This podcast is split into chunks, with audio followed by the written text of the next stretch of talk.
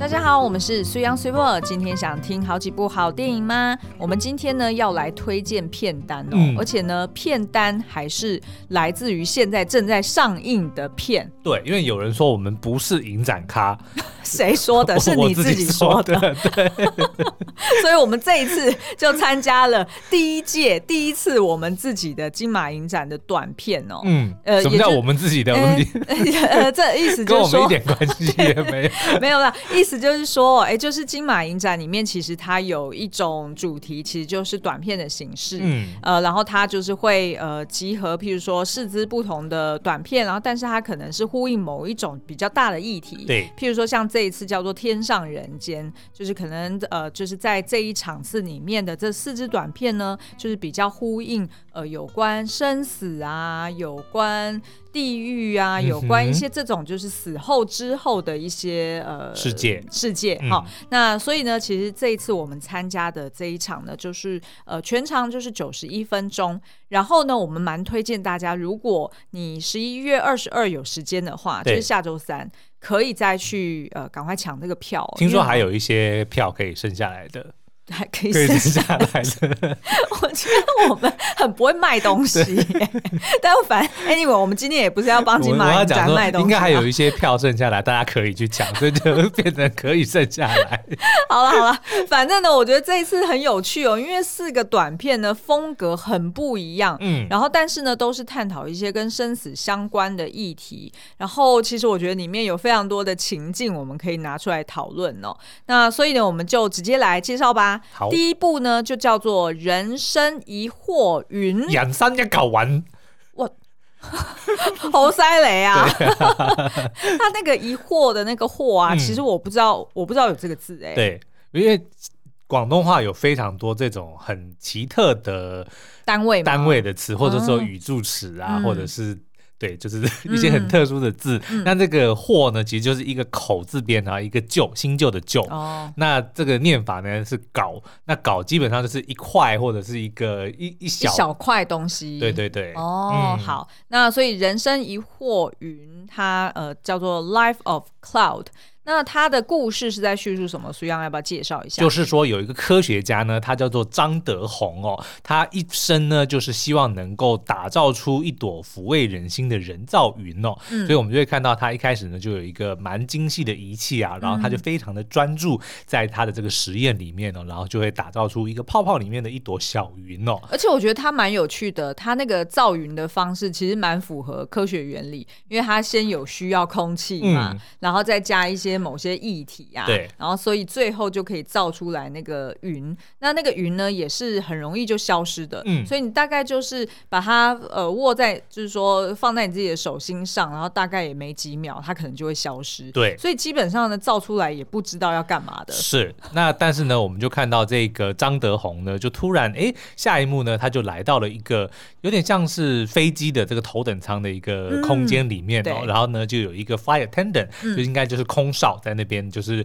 告诉他说：“哦，我们现在即将要呃启程了，但是呢，我们的目的呢，诶，有可能是天堂，有可能是地狱哦。嗯、基本上呢，就是说你已经死了，嗯、所以呢，接接接下来这一趟旅程，这个航班呢，就是要决定你死后会上天堂还是会下地狱。嗯、那他用了一个很特别的一个方式哦，他就出现了一张墙，上面呢贴满了都是人的照片。对那这个呢，这些人呢都是张德宏这一生所认识的人，都还活着的人。人哦，嗯、然后呢，他就必须要从里面自己挑选五个人，嗯，来当所谓的证人哦，去。来评论说，他们觉得张德宏这一生造云的人生有没有意义？哎、欸，其实我觉得跟那个《与神同行》很像、欸，哎、呃，基本上有一点像。因为《与神同行》，你记不记得那时候他们就是讲说啊，终于来了一个贵人。那贵人的意思就是说，嗯、哇，他一生应该都是个好人，就是没有犯过错，嗯、所以应该是说，哎、欸，很快可以通过地狱的审判哦。然后，所以就带他，好像就是呃。到不同的这个审判官面前，不同的地域的去见不同的审判官。对，因为要审不同的罪嘛，然后所以呢，哎，就是现场就是我有类似那种检察官的一种制度，嗯、就提出来说，哎，可是我觉得他当时候犯了什么什么罪，然后就会由这个呃，就是带着贵人的旁边的这个呃神的使者，嗯、然后带着他们回到就是现场，然后重新去看哦，他当初到底发生什么事情？是，那但是他的这个规则呢，说简单。好像也很简单，因为呢，你挑选的五个人里面，嗯、只需要有一个人说你的人生是有意义的，哎、嗯，那你就过关，你就可以上天堂。嗯、那但是呢，如果五个人都说你的人生没有意义，哦，那就不好意思，你就得要下地狱哦。嗯、那所以呢，这部短片基本上就是看张德宏他是如何挑选了五个人，然后呢，各自告诉他为什么他们觉得他的人生是有意义还是没意义。嗯、但是呢，我基本上说了，他选了五个人，就代表说前面四个一定都是。认为没价值，否则不需要挑到五个人嘛。对对对对对，因为如果第一个就说有价值，那后面就不用挑了。对对，那这个短片呢就会变成五分钟。嗯，可是呢，也因为他挑选的人呢，有些是比如说有他的妻子，有他的小学老师，然后有他的这个好朋友，有他的这个就是像兄弟一样的好朋友，然后也有就是他的第一个是挑那个好像社区管理员，社区管理员，对对，那这些人呢，哎。表面上，或者说在他张这个张德宏生前呢，其实都认为说，哎，当面告诉他你的人生很有意义啊，我觉得你这个东西做的很棒啊。我支持你。对，那为什么当他死后，当他来到这个空间说出真话的时候，却会说了不一样的，说出他们的真心话，然后却会去批判张德宏的人生是没有意义的？嗯，所以我觉得，就算你已经知道说，哦，他必须最后要挑选第五个人才能够。真正揭露他的命运，我觉得这个过程还是蛮有趣的，因为我觉得他的这个设定非常的特别。嗯，因为我们自己都知道说，平时我们见到很多人，比如说会说你好，会说你坏，他可能都不是真心话，他可能都是因为当某一个场合或者某一个情境之下，他对你的评论，但是呢，他真正对你怎么想的，其实他都藏在心里。嗯，那不到。特定的关头，他其实不一定会真正讲出来。嗯，所以我觉得这部电影除了呃这个短片，除了是利用这样子很特殊的机制来探讨说，那我们自己平常。我们自己的一个形象，或者说我们在别人心目中的形象，到底有没有符合我们自己对自己的一个感觉？嗯，好，那我们是不是要来讨论？对，你会选择谁？没有啊，我只是想要先就是讨论部分的剧情，嗯，也就是说，就是呃，他的这个最后的一个设定，我们讲一两个好了，嗯、我觉得还蛮有趣的。比如说，哦、所以你不揭露最后一个吗？我，我觉得最后一个先那个不能讲，因为我觉得那个非常关键啊，哦、对啊。但是我觉得有一个我印象很深的，其实是他的那个。好兄弟、好朋友，嗯，就是看起来就是一个非常呃有成就的一个人哦，嗯、可能比如说在华尔街或者什么的地方，嗯、反正就是金融业上班的的人哦。然后呢，透过这个对话呢，也发现说，哦，他其实很挺他的兄弟啊，也就是说他做这个东西很不错啊，不然他也不会一直借钱给他呀。但是呢，当他那个空少问他说，那你到底怎么评论张德宏的人生有没有意义的时候，他说没有。然后那个张德宏当然就觉得很莫名其妙，说：“哎，你不是跟我称兄道弟吗？对不对？嗯、你刚你刚刚才说，你如果不觉得我做这个东西有意义，你也不会借钱给我。对。但他却说：哎，可是这个东西，你为什么要拿这个钱去做云呢？你为什么不拿去炒股票？你为什么不拿去？”买基金之类的，然后赚了钱之后再拿去买楼买房，嗯、就赚更多的钱。当你成功之后，你想做什么就做什么，嗯、对不对？但是你却浪费你的时间，浪费你的金钱去追求你那个无意义的梦。所以我觉得你的人生是没意义的。嗯，嗯，那所以呢，我很好奇，就是如果是苏央，就是你上到了这个就是头等舱，然后人家要你挑五个。就是都会说你人生有意义的人，嗯、你会选哪些人？我第一个当然挑你啊！对啦，是没错啦。而且其实我们刚刚在回来的路上呢，嗯、我们就一路就在讨论说要挑谁，然后发现呢，我们选的五个人一模一样。对，你的另外两个人是谁？对，我会选我，我会选我爸、我妈，然后呢，我自己，然后还会再另外挑一个。哎，是 Peter Song 吗？呃，对对对对，就是那个 元素方程式的导演。你好有种哦，好有自信哦。没有，我不是选 Peter Song，我是选林书宇导演。哦，对对对对，因为有一次林书宇导演是不是我们在哦《戏物花园》的访谈？对对对。然后那时候好像是同时要访李心洁，然后跟林书宇。嗯。然后那时候李心洁呃不认识我们在做什么嘛。对。然后林书宇呢，就是很快速的就直接讲说啊，他们哦就是导演的翻译。意啦，你就这样想，你就知道。他们就是讲出导演想要讲的话的人啦。对，然后我们当时候非常的惊喜，我就想说：天哪，导演，我我们都还没有跟你自我介绍，怎么你就可以来帮我们跟李心洁介绍？就觉得啊，真是好窝心啊。对，好，那所以你会选择这五个人，嗯、基本上有三个都是跟你一样的。对，就我也会选你，然后选你爸妈。对 铁定是吗？我觉得我这媳妇做的还不错吧。对对对，而且我爸妈就是真的是挺我挺到底哦。他挺我挺到说，因为呢是我的我选的老婆，所以我老婆就是最好的。那个是对小玉就是最好的。对对对。好，然后呢，我可能哦，我可能就再选一个我弟吧。我觉得我弟应该懂我在做什么。OK。对，然后再来啊，再来就是选我香港老板。嗯。所以我我那个香港老板，呃，在前几集。就是比较老一点的听友应该都有听过，就是我跟钱老板的故事，对，就真的是那种非常交心，然后真的就是我的 mentor 的那种概念，嗯，所以我相信他一定会力挺我到底，所以我一定可以上天堂。Oh, OK，那如果我不选亲人，我也可以选我的大学老师。为什么？因为呢，那一次我是为什么？哦，因为有一次我在那个 IG 上面发文嘛，嗯，然后就发了那个 Barbie 的那个访谈那一篇文章。哦，但是因为在 IG 上面发，不知道为什么就会同步到我个人的 Facebook 上面，哦，所以我就不知道说我把那篇文章发在我个人上面。嗯，那因为我个人基本上没有什么朋友，所以也没什么人会来按按 按我个人的网粉丝页赞啊。对，就只有我以前那些大学同学。哎，嗯，然后就发现说我的大学教授、研究所的教授，嗯，Jim，他就按了个赞。然后呢，因为他是外国人。他是意大利裔的，反正他就是外国人啦。然后呢，那篇文章是中文啊，他就在下面留言说：“Ben，我读了，我我非常 enjoy 这个 little essay。”对。然后呢，是你自己写的吗？还是什么？little essay。因为就是我那篇文章嘛，对不对？就是我直接拿我们的讲稿的内容，就想说当部分的文，对对对，就是介绍剧情啊，然后介绍说里面，比如说为什么要讲 I'm Ken, Ken is me 的什么什么什么东西啦，对。然后呢，他就特别还去按了翻译去读了我这一篇之后，对，然后跟我说这个东西非常的有趣。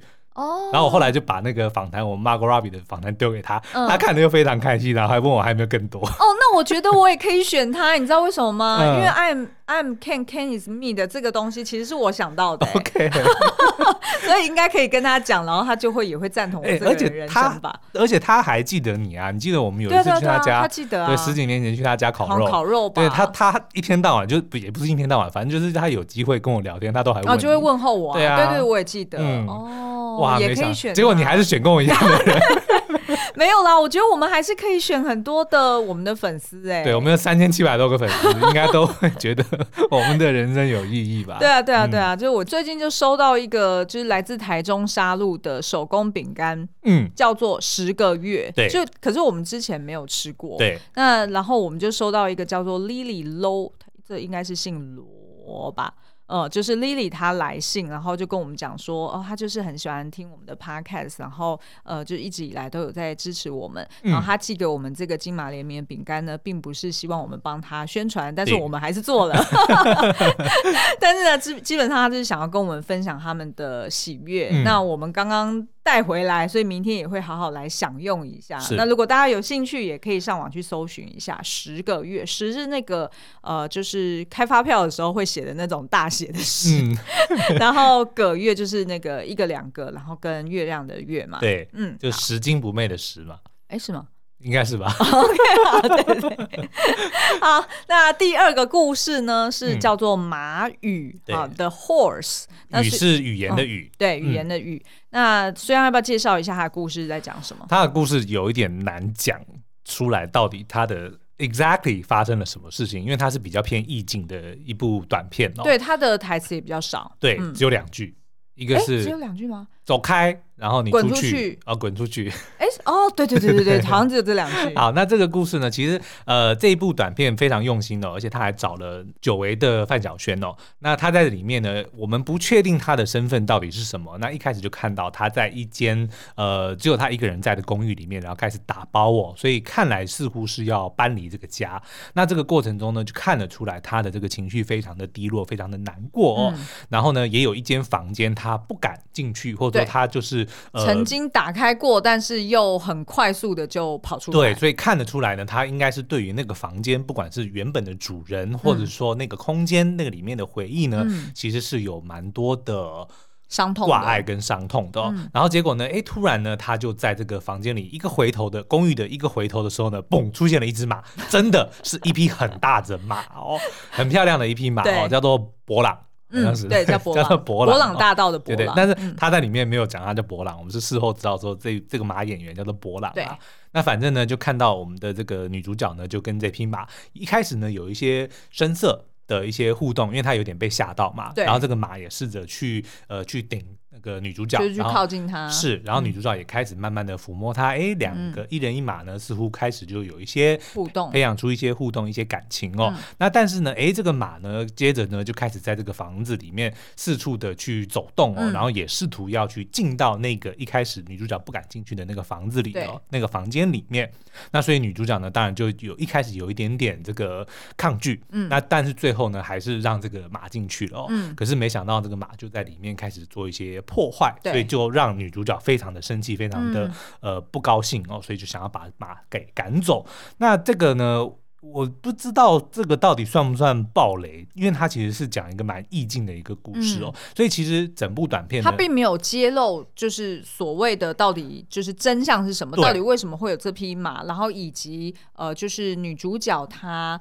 不敢进那个房间的真正的原因是什么？他、嗯、其实是留了很多的线索，让大家自己去拼凑。是，嗯，所以呢，我们呃也没有办法实际的告诉你说，那到底这个故事在讲什么？嗯、但是呢，的确能够感受到非常强烈的是一种失去跟一种呃对于逝去的。情感或逝去的人的一种思念哦。嗯、那后来呢，在这个因为呃这一部片或者说这这一次的这个短片活动结束之后呢，就是有引人的这个 Q&A 嘛，对，所以我们就是有听到这个导演蓝奕慈来跟我们分享他的这个创作动机，的确就是他曾经失去过一个很亲近的人，让他曾经就是在自己的家中。不知道是幻觉还是怎样，还是我我不知道我有没有听错，反正就是说他见到了一匹马，所以就是真人真事。对，然后才导致说有这个概念，然后产生了这个故事哦。那的确呢，短片因为毕竟非常的短嘛，我们也没办法得知说，哎，女主角她的背景，或者说那个失去的人是谁，或者说这匹马它的这个代表的象征是什么。但是呢，我们有得知说这一部作品《马语》呢，就是即将会被发展成长片，嗯，所以我们也非常的期待说，哎，日后能够补。足更多的，不管是这个故事的背景，或者说女主角她的这个身份，嗯、还有那匹马到底是什么东西，嗯、比如说是逝去的那个人，我觉得我们可以自己来解读、欸。哎、嗯，就凭就是我们这样子看完，呃，应该是二十分钟的短片，对我们各自有不同的想法。好，我自己认为呢，那匹马代表的是逝去的那个人，他非常喜爱的动物。所以可能，比如说，哦、可能是死者，对，对对？比如说死者他是一个骑驯马驯马师，对，或他很喜欢马，嗯，所以当他离开之后呢，这个女主角呢就以马来代替那个逝去的人，嗯，所以他看到的那匹马其实就是我认为可能是代表就是逝去的那一个人，是对方，对。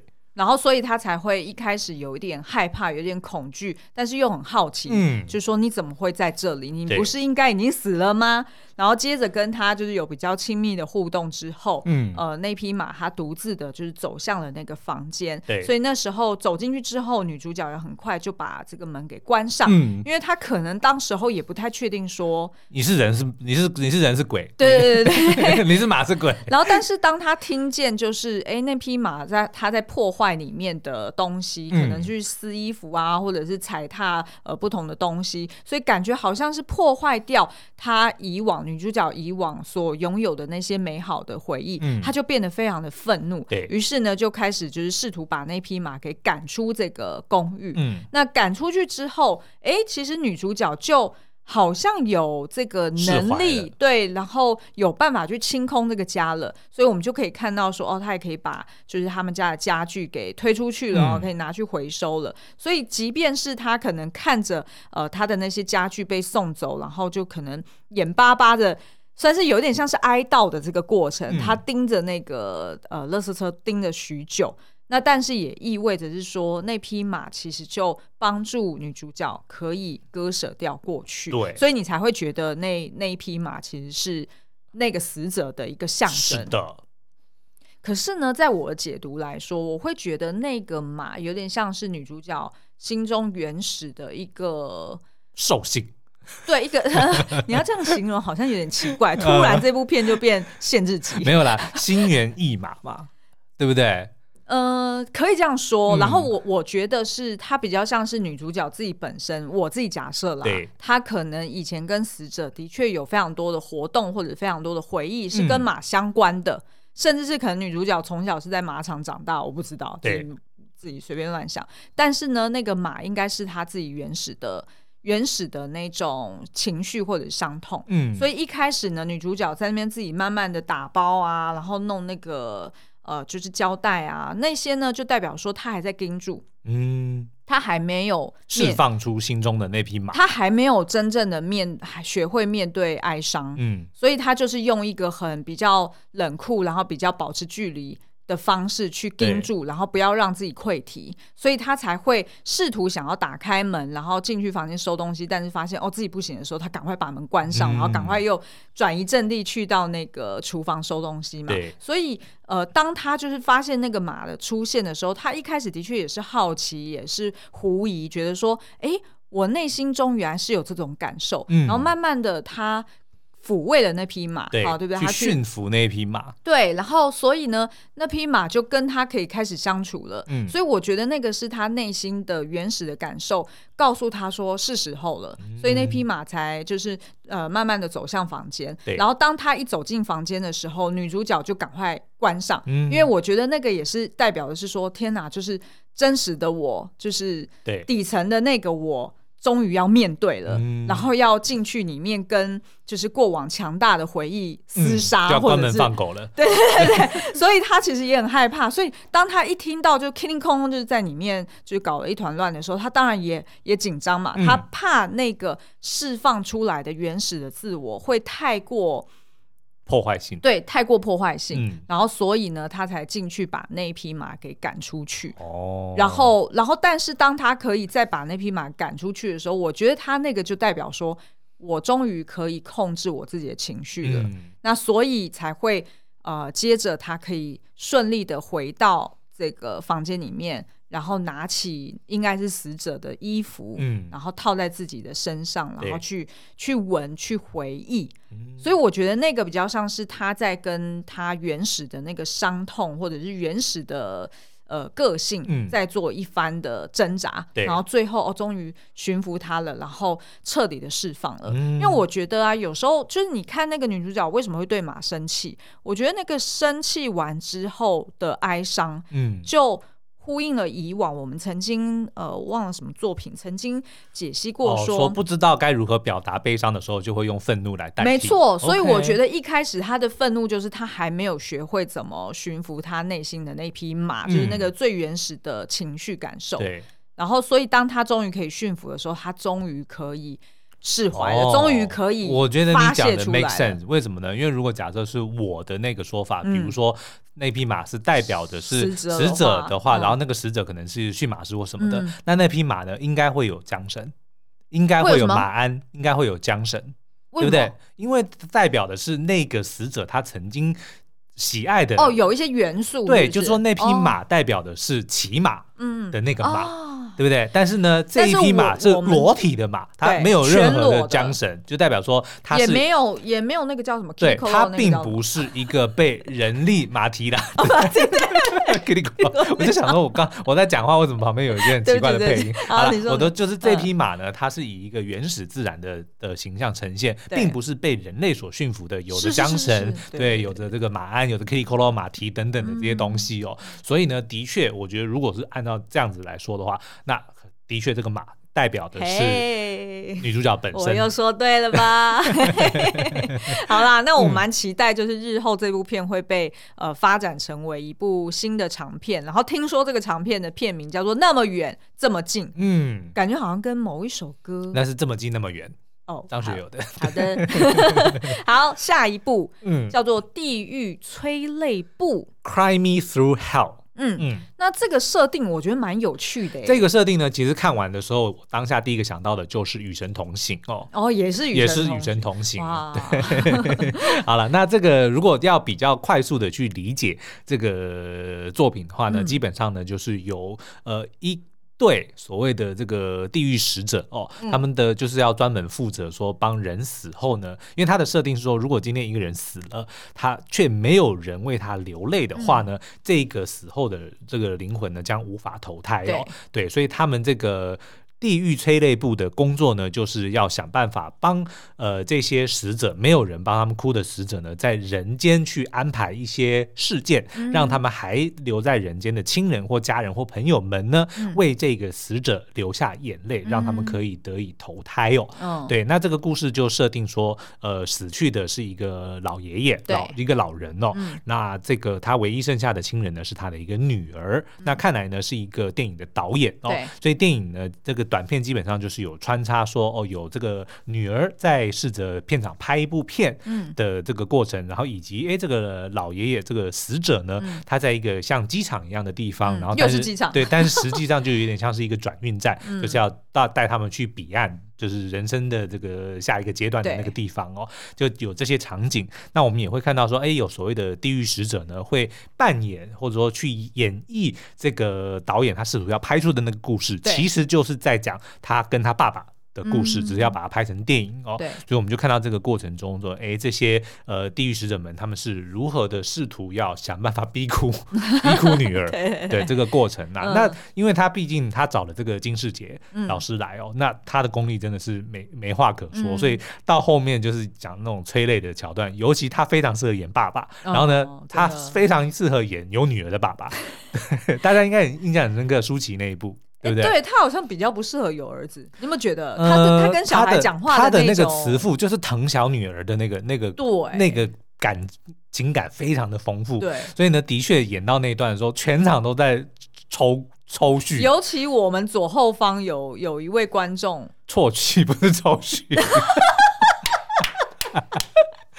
抽搐，哭到抽搐可以。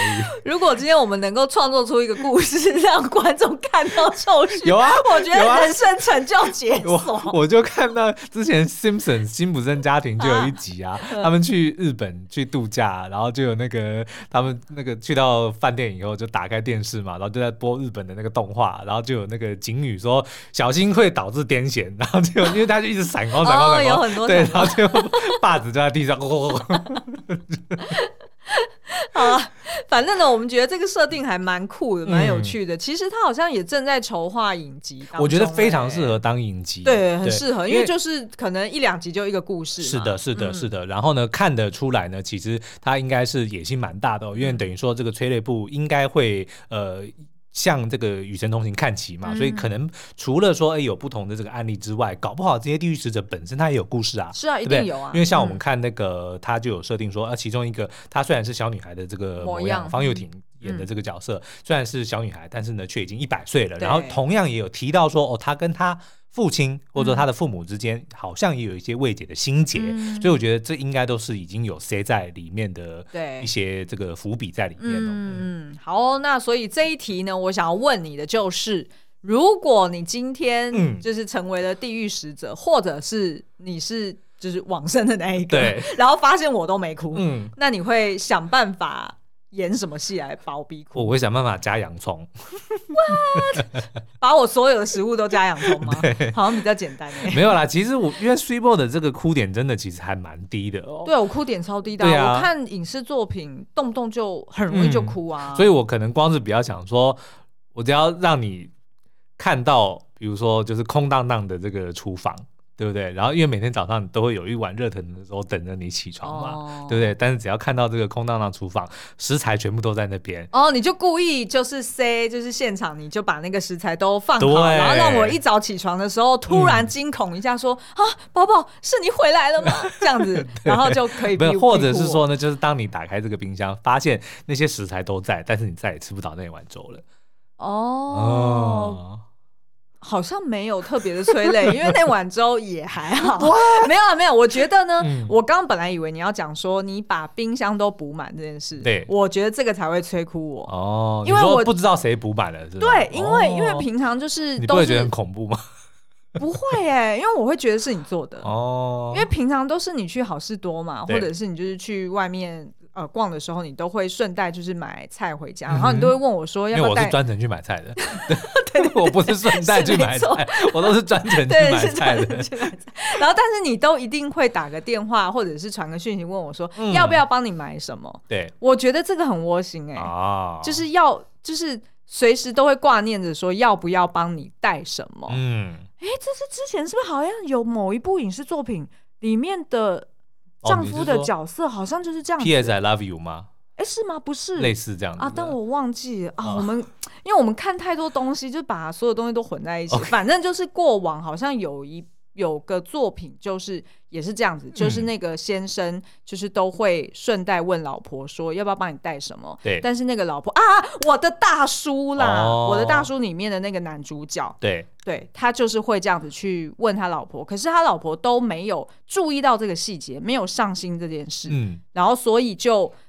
算是没有没有注意到说哦，原来她老公还是很爱他的，但是只是跟老婆所期望的是不同。嗯、那我很知道我老公爱我的方式就是把冰箱塞满满，对，对，所以呢，我觉得你应该重演这一出，我就会哭。OK，或者是就是冰箱空荡荡啊，对不对？因为再也没人帮你买了。可是冰箱空荡荡哦，对不对？哦，也 maybe，但是突。但是那我还是希望你帮我补满了。就是如果死后还是可以帮我补满冰箱，我会很很 appreciate。好，最后一部要推荐的是，哎，叫做《女神》。然后所以呢，我觉得这一部会放到这个。主题底下呢，应该应该单纯只是因为它的名字就叫女神哦，没有，它其实里面也有接近生死的桥段嘛，哦、对，就是有个主角受伤了嘛，哦、对，送院嘛，对对。好，那好，那所以要不要介绍一下这个故事？嗯、我觉得蛮特别的。是，那这个一开始就看到两个遗工哦，应该。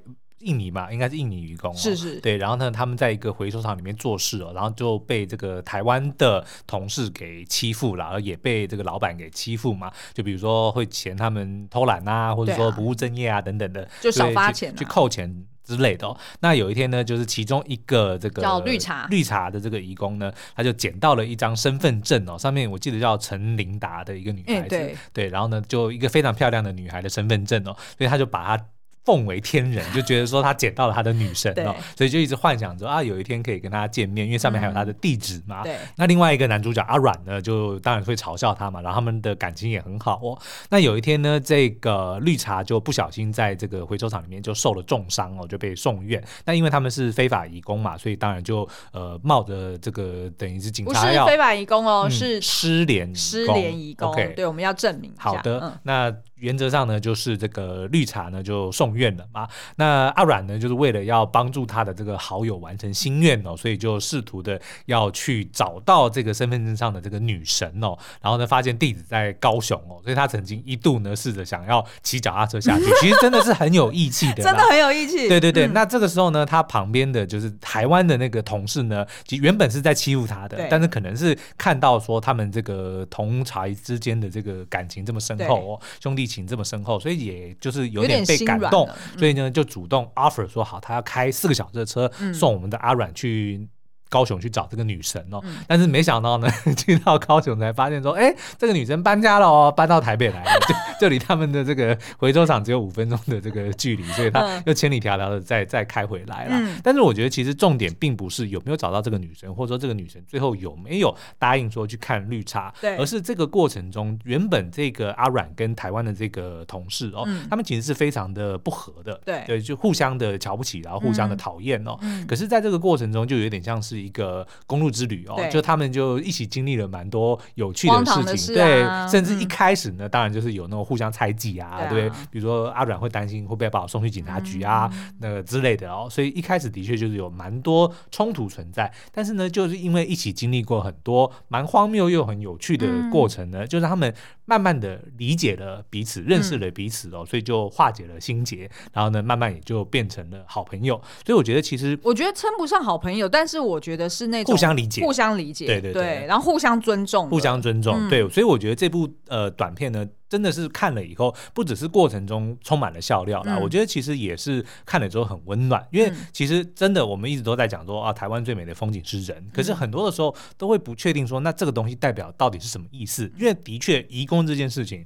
我们之前在呃九枪的时候，比如说访问导演啊，或者说我们在讨论这部电影的时候，都会知道说，其实就连我们在看到遗工的时候，因为我们毕竟不是说我们家里有。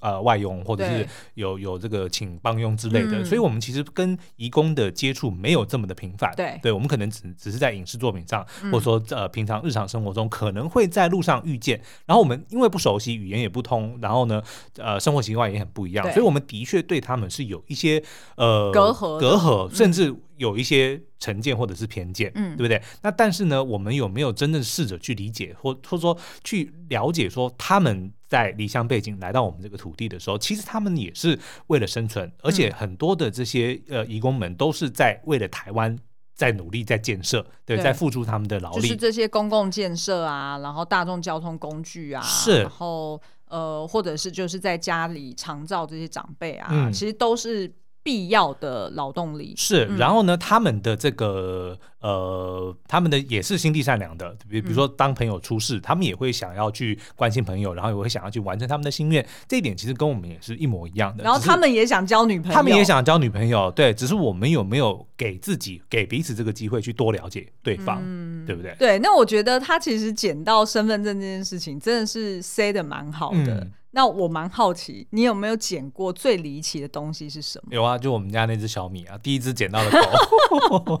对，捡狗这件事情的确是蛮离奇的。对 我讲一下，我们那时候其实是，而且蛮蛮巧的哦，因为我们那时候就本来就很想要领养一只狗，嗯、可是我们也不太确定说要去哪里领养。对，然后就跟我爸就是呃，我们三个人就一起去新店骑脚踏车嘛，嗯、然后就一边在脚踏车上面讲这件事情，然后我爸还讲说哦。那他要介绍什么？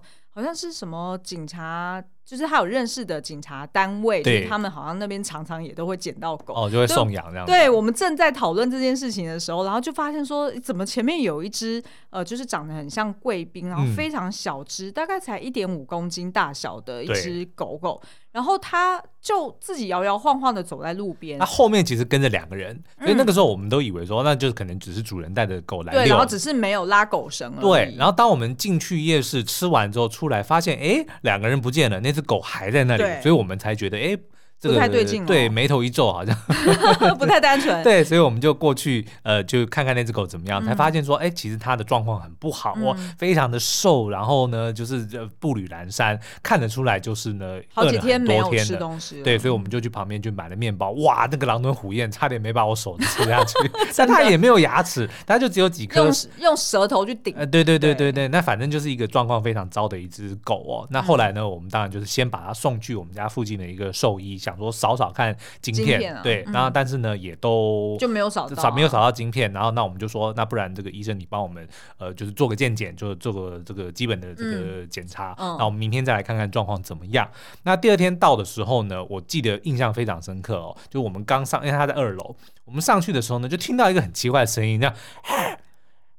对，然后我就想说什么东西，很像很像阿北想要吐痰 吐不出来的那种感觉。是，然后我们就回头看，哎，就是那一只，就是小米，就是那只博美狗嘛。嗯、然后我们就觉得它它为什么叫这个声音叫的很奇怪，然后非常热切的在那边扑。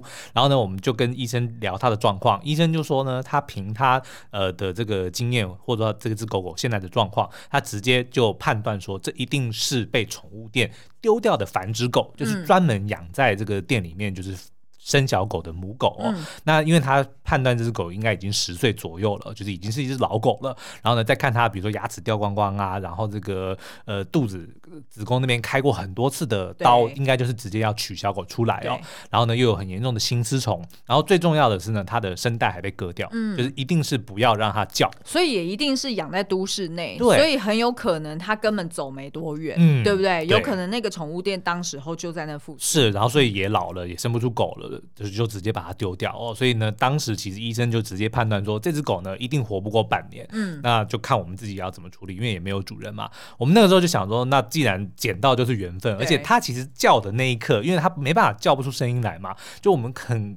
明白的，就是能够感受到他其实在叫我们，对，就说：“哎、欸，我在这里啊，你不要忘记我。”为什么要大舌头？对，没错，因为他舌头挂在外面，没有牙齿。对，所以他的确，如果他讲话，真的会大舌头。对，所以呢，我们其实当然就想说，那就把他带回家，就想说啊，就算辛苦，就照顾，也不过就半年的时间嘛。哎、欸，结果没想到，让我们养了五年，然后把他的心丝虫也给治好了。对对，所以最后他其实是寿终正寝，过了五年还蛮蛮舒服愉快的。这个是啊，他后来过世的时候，医生判断可能是十二三岁了，嗯，对不对？没有十五岁了。哎，哦，对对对，对因为我们捡到的时候其实已经十一岁，对对，所以后来再加上去，很有可能就十五六岁了。对，哎，小米不知道是不是？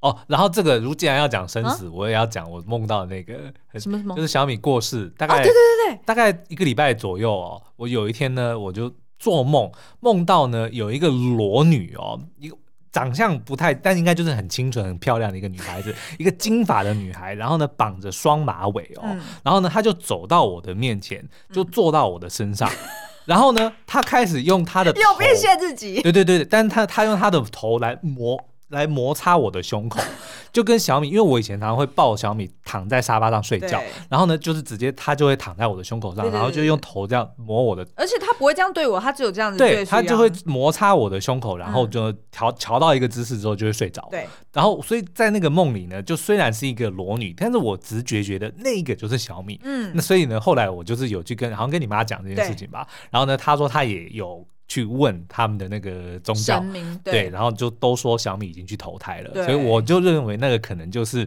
小米去投胎前，然后就是用告诉我说他要变成人了，然后来跟我们来道别。对啊，结果他都没有跟我讲。